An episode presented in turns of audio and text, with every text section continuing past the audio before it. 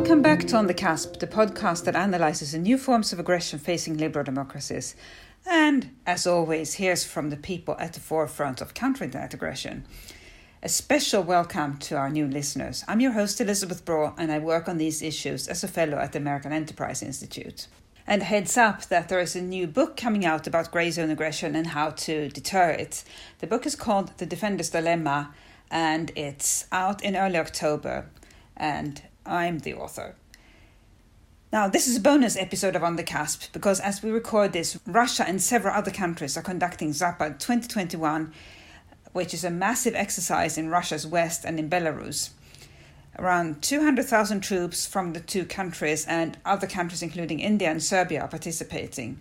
Russia's and Belarus's neighbors are unsurprisingly keeping a close eye on Zapad 2021 especially because Belarus has, as we all know, been engaging in grey zone aggression that uh, involves using migrants as a weapon uh, over the past few months.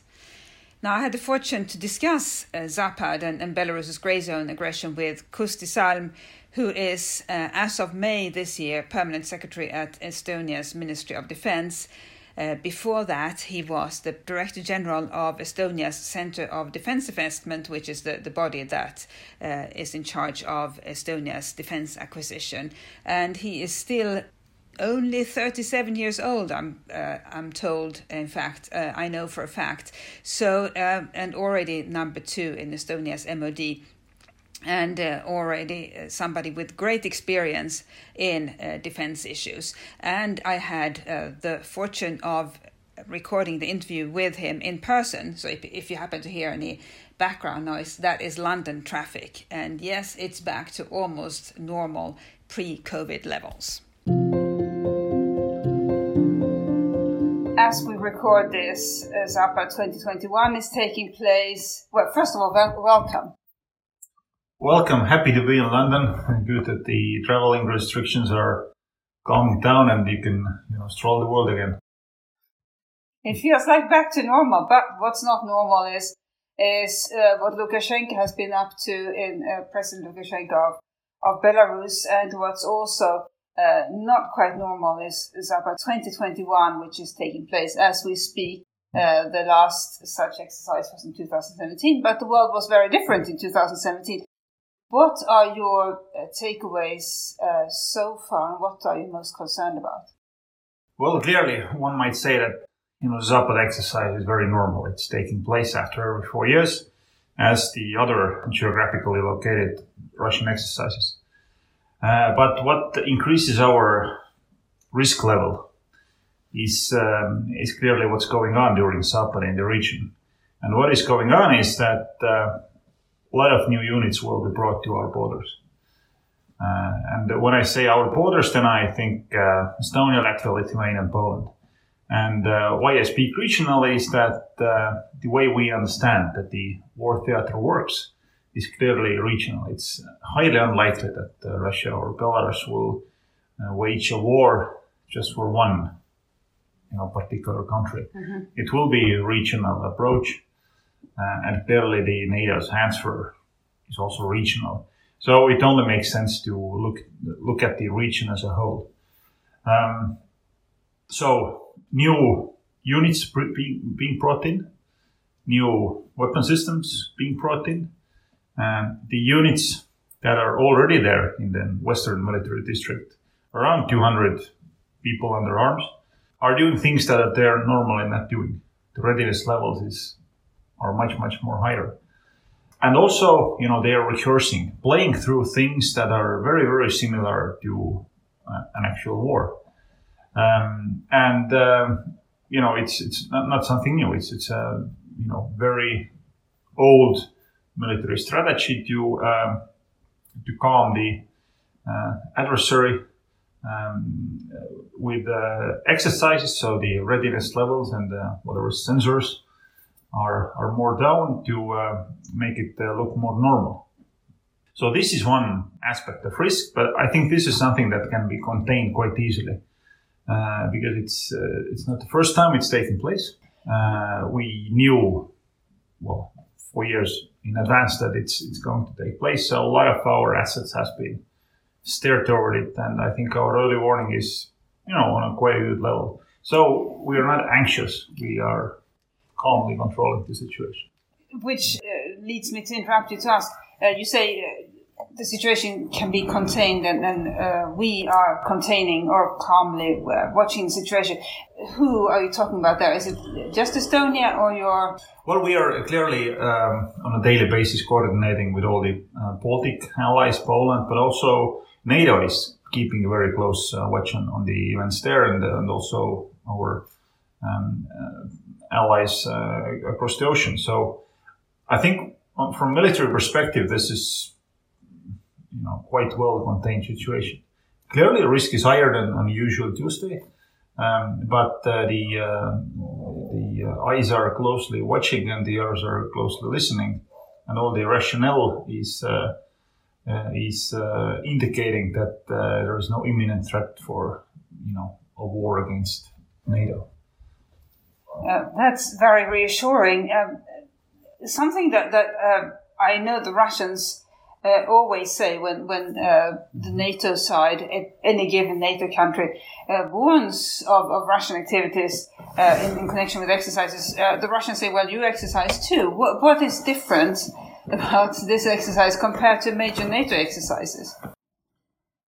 Well, the main difference is that NATO has I can't say never. Did in uh, during Cold Wars, but uh, during the last 30 years, NATO has never conducted an exercise like this on the same scale, with the same uh, uh learning uh, objectives, and, and, with the same level of execution. So it's clearly a different. It's clearly an offensive exercise that during this scenario, you know, foresees the attack against NATO. NATO never, or at least I haven't seen any exercises or even plans for exercises where NATO would cross the border of, of NATO. It's, NATO's thinking is clearly defensive.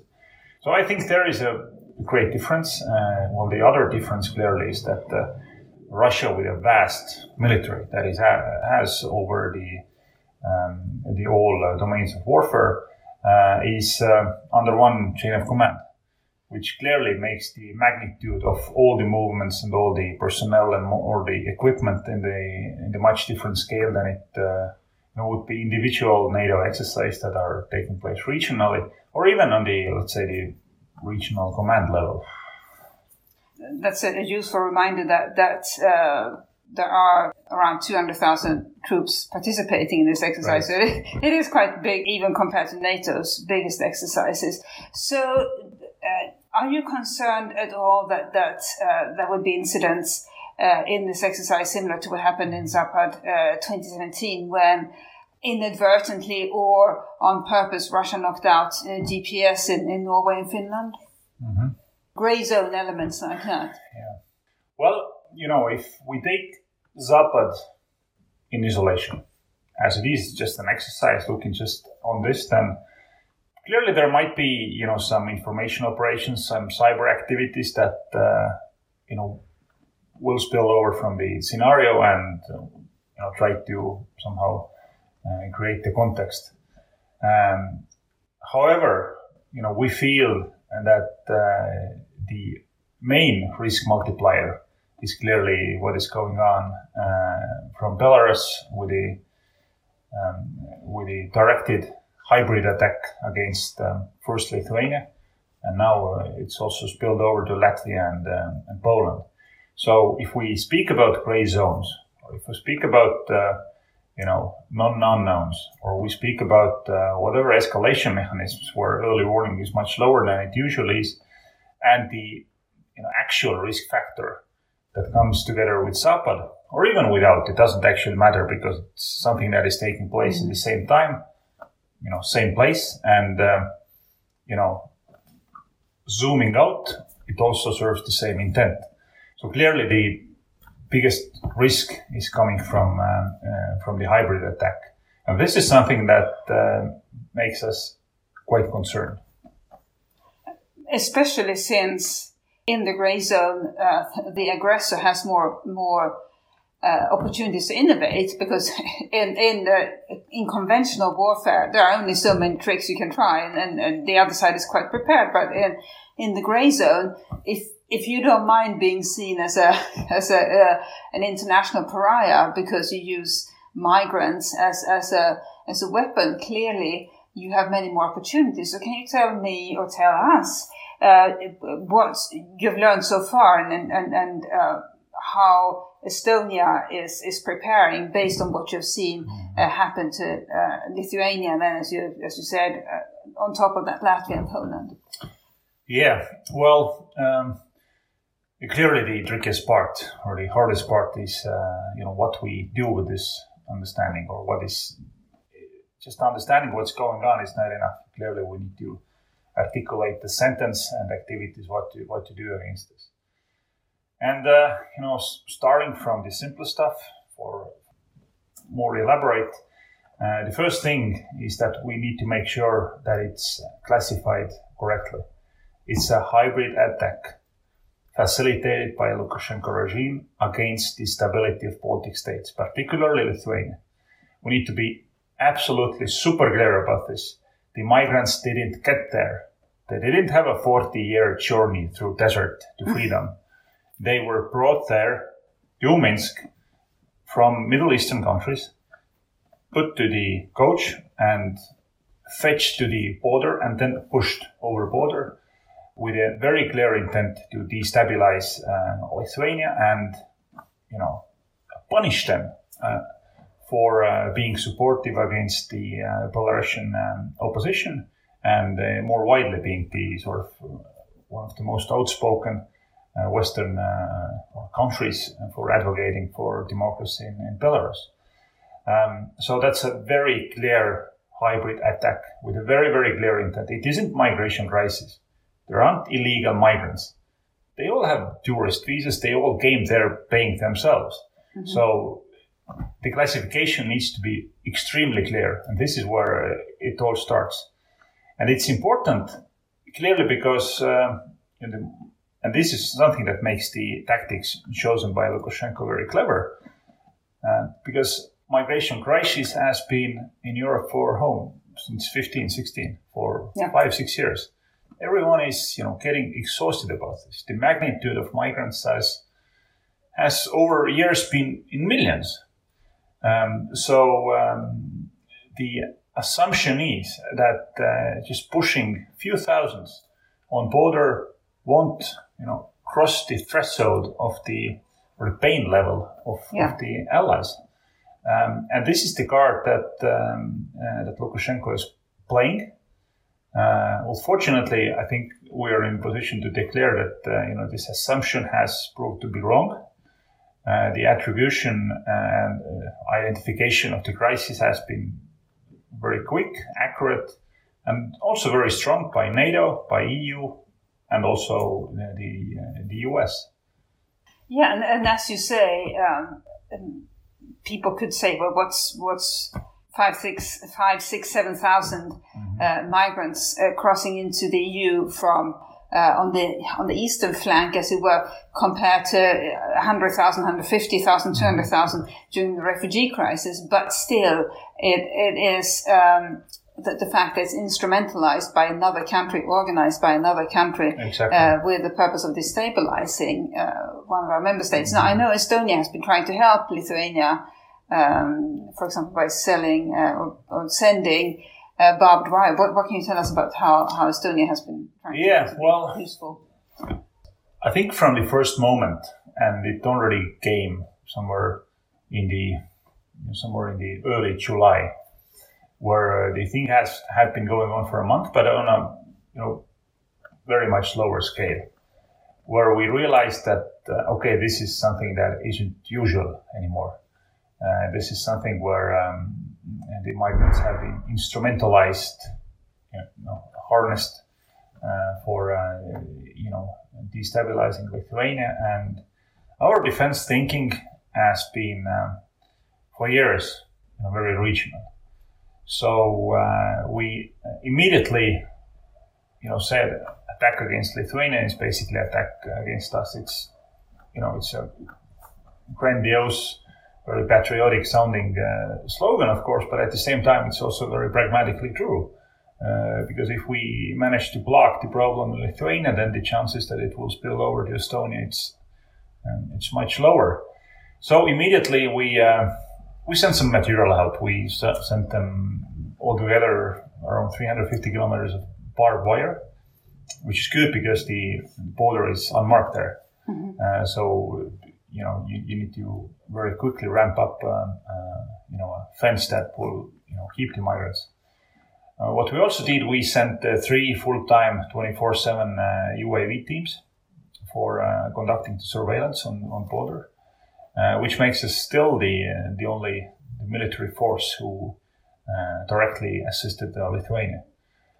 Very much appreciated from Lithuanians, but I think even the most importantly, the regional uh, cohesion and, and the uh, uh, strategic communication messages have been the the highest support.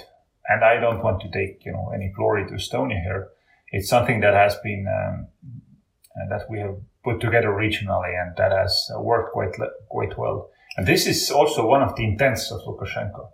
It's not only um, you know Lithuania he wants to attack. He clearly wants to attack the whole region to stir the instability, to um, you know, to push a push a wedge against us, to you know, make us you know dis- dispute uh, between each others and uh, and um, you know isolate our own uh, uh, our uh, positions first among ourselves, but then in a wider perspective within the EU, for example, mm-hmm. marginalizing our activities which is exactly the intent uh, of uh, the wider uh, Belarusian and Russian policy um, to you know be opportunistic. Yeah. And in a wider sense, you know, pull the Eastern European countries closer to its own sphere of influence. So, two things I want to, to um, uh, highlight. Uh, uh, well, several. You said several things I don't think are are that well known. But if we can start with uh, the the goal of Lukashenko, the apparent goal of Lukashenko to, to um, isolate uh, his uh, immediate neighbors, and and it's it's easy to now that now that you highlight it, it's easy to to see how that would be the the objective because if you are Estonia, Latvia, Lithuania, you will have uh, highlighted for years the risk of, of uh, uh, conventional military aggression and, and frankly, some countries are a little bit tired of hearing about it. Now along comes this new form Which of aggression.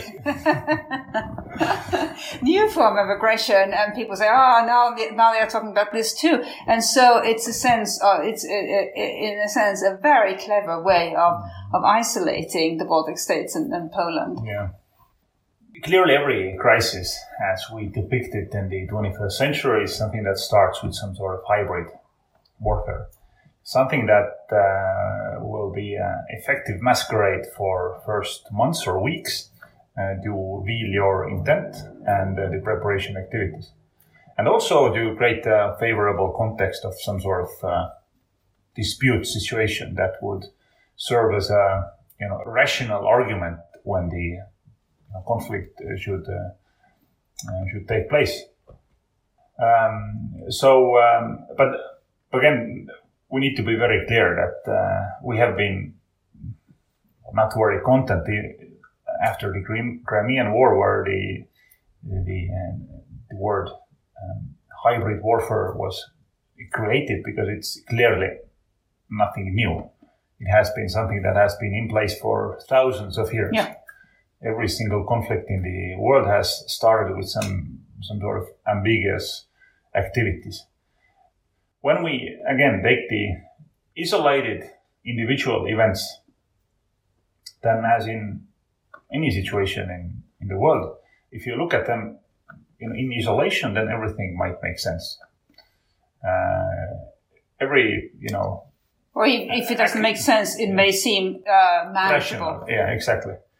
But if we zoom out and look that, uh, you know, so many different events are taking place in the same time, same place, serving the same purpose, uh, that we have all agreed that, uh, you know, the intent of Belarus and well, clearly Russia is to, uh, radiate out the destabilization in the region. Then um, all dices that uh, roll into place indicate that uh, it is mathematically very, very unlikely that uh, these things take place into uh, take place without any, you know, pre-rehearsed intent. Yeah. Uh, and this is something that uh, needs to push, put us uh, very, very aware. I would actually, your question was about isolation. Uh, I'm not actually so much worried about this. The NATO and the EU has demonstrated a very good level, you know, unity here, solidarity. There aren't really any issues, uh, and I think our response in the um, in the past months have been quite successful first of all, all the efforts on identification, uh, identifying the crisis and attributing Lukashenko as the, as the main facilitator. Mm-hmm. Um, uh, also, the international actions uh, for seizing the flights from Middle East to Minsk that clearly uh, put the block for the immigration flow. Um, and, and uh, yeah, what you're referring to there is the EU putting pressure on on, on, on exactly. the Iraqi government, not exactly. to and the US as well. Also, Lithuanian government, Latvian government, and Polish government also um, have adopted this so, so-called pushback um, tactics on border. That means that you can uh, usher back all the um, uh, illegal immigrants on illegal border crossing and guide them to the actual border crossing points. That uh, dramatically, clearly decreases the inflow of migrants. This is something that has been disputed but it's a sort of well established tactics now. But what happened with this is uh, that we all assumed that when Lukashenko started this campaign at the beginning of June, then clearly he had some sort of intent. Although, you know, people might call him dictator and lunatic or whatever, uh, there is still a, you know, reason to think that uh, there is a very linear rationale behind mm-hmm. every action that they make. Uh, so it's fair to assume that there was some sort of intent that he wanted to achieve. And I think we have some sort of conclusion that the intent was to destabilize Lithuania, make them, you know, forego their uh, positions on uh, supporting the opposition, supporting, advocating for uh, sanctions and all this. Um, now, three months later, after all this consolidation of international positions, um, the immigration flow has been stopped. Uh, okay, there are several thousand who came in, but this is manageable. Um, but now, if we test this reality against the intent that Lukashenko, uh, you know, at the first place had, so it starts to make no sense because the intent hasn't been achieved well, by any means. And now we can ask us a second question. Is it reasonable to assume that if there is a dictator like Lukashenko, he has an intent, he is not able to achieve this, that he will somehow make a step back or uh, forfeit or, you know, leave his positions? No, the rationale would, would say that in order to achieve its intent, he needs to escalate. Exactly. Uh, doing something that uh, in our minds would uh, would be categorized as absolutely irrational. And this is where the Zapad that is you know peaking in this week, um, all the assets, uh, all the weapon systems that have been brought into Belarus, uh, all the information operations that have been launched you know, in, the vicinity of this time uh, are peaking. Um, and clearly, the also the trend lines influencing the uh, migrants and the, climate and all this um, are um, peaking. So clearly, the risk picture is uh, getting worse. You know, threefold, fourfold, tenfold. Well, very difficult to clearly mathematically um, to calculate, but it's clearly. Uh, I, I think I would be accurate if I would say that this is the most serious security situation in Baltic states in the last 30 years. Um, so um, because it is so unpredictable. Exactly. Early warning is uh, much lower. Uh, the uh, uh, crossing the threshold from hybrid to you know security, military, or whatever, whatever the next uh, threshold is, is uh, very ambiguous. There is no clear line. It's it's the gray zone, as you call it uh, gray zone that can last for weeks before anyone really understood. Um, and it's it's clearly also an institutional gray zone when it uh, comes to countering the crisis, which is clearly the hardest question that we are posing to ourselves as well. It's difficult to you know, deter hybrid crisis because just of the 360 degrees nature of this. Um, so this is something that uh, you know makes the situation so unpredictable, and well, clearly when the risk uh, level increases, the anxiety also gets uh, gets a bit bit uh, bit higher. And if uh, I can finish on on uh, the the the point of of early warning, yeah. which is really our best bet because it's it's difficult to to do much once something is once once this gray zone aggression, whatever the form may be, once it's happening. So um, I, I realize uh, drones may not be the answer to everything, but in, in the case of, of migrants, uh, what Estonia has done is is send uh, several drone teams, as you said, um, to essentially spot movements uh, mm-hmm. and, and, and help uh, the, the Latvians, Lithuanians, and Poles prepare. I think specifically the, the Lithuanians. Um, are the, those teams still there, and, and how has that uh, assistance gone? Yeah, they're still there. They're very much valued. They have uh, you brought in the operational tactical value that uh, that they were meant to bring, but uh, again, these are or not even preventive measures. They are measures to get the situation awareness in place. Mm-hmm. Uh, the much more difficult measures are how to contain this and how to, you know, turn this crisis around. Uh, and for this, um, the uh, early and advanced planning is something that is clearly the, uh, the, the, most important thing to create uh, some sort of outlook to plan against um, and uh, for this, the whole Baltic states, uh, Poland, and also NATO has uh, dramatically increased its uh, intelligence collection capabilities. Um, and uh, we have scanned through all sort of uh, different, you know, potential escalation scenarios. Some of them very, very unlikely, but then again, something that are, you know, more likely. Um, also, again, a very important thing that is uh, often dismissed, uh, but we need to make the public attribution very clear.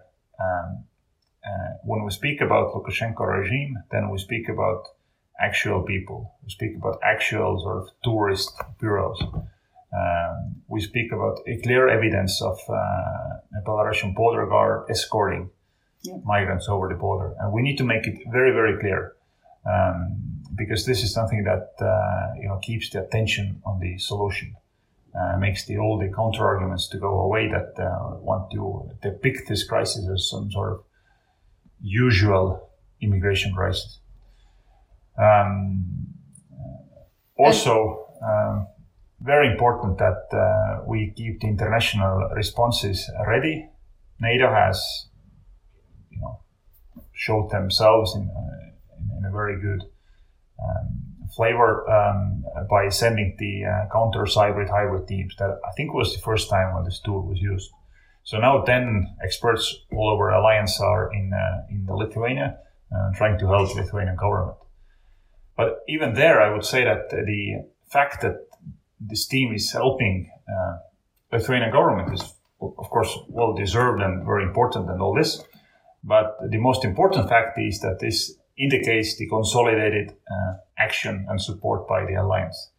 Uh, alliance is there. Alliance is taking it uh, seriously, and alliance is sort of creating a decision-making chain for taking further actions if needed. So this is, I think, the most uh, important element for, for containing the crisis into escalating into some sort of more serious scenarios. And it stands to reason that if, if uh, the Belarusian border guards, in this case, if they knew that they personally would uh, would face consequences mm-hmm. for engaging in, exactly. in, in, this illegal behavior, they would think twice. Yes, of course, there are orders.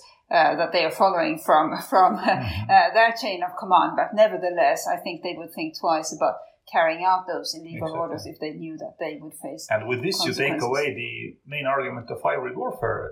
If everyone knows that you did it, that you prepared it, and you were there, then the whole argument of, of uh, hybrid of doing it somehow um, under the radar, yeah, under the radar, undercover, it goes away.